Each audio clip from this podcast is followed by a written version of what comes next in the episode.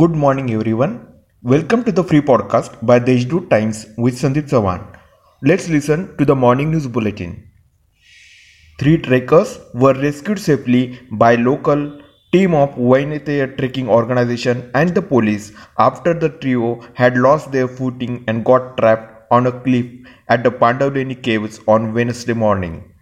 The rescue operation lasted for more than two and a half hours there will be no water supply to entire Nashik city on Saturday, November 28, as electricity supply will be shut to do repair works at Mukne raw water pumping station and to plug leakage of pipeline between Gangapur dam and the pumping station. City will not receive water supply in the morning and evening. There will be water supply with low pressure in the morning on the next day. The issue to restart 11th admission process for the academic year 2021 has finally been resolved and students in the socially and economically backward class category will now be admitted from the open category. The Supreme Court had stayed the SEBC reservation in the state. As a result, the 11th admission process was delayed. Nashik Municipal Corporation has started preparations for getting into the top 10 cities in the Swachh Survekshan 2021. It has taken action against those littering public places in city and has recovered a fine of rupees 17.46 lakh in last 8 months. The city was ranked 11th in the entire country in 2020.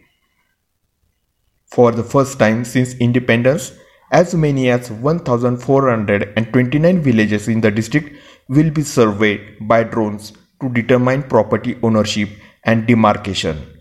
This will directly benefit the citizens and everyone will get property card and ownership documents. A team of NMC medical officers has been deployed on a 24 hour duty at railway station for screening of railway passengers arriving from outer states of Rajasthan, Gujarat, Delhi, and Goa in Nashik city.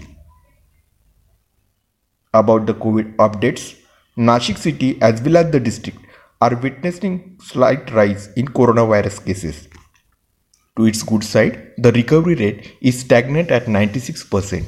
The COVID tally of the district has mounted to 99,381 while the number of those recovered has moved up to 94,846.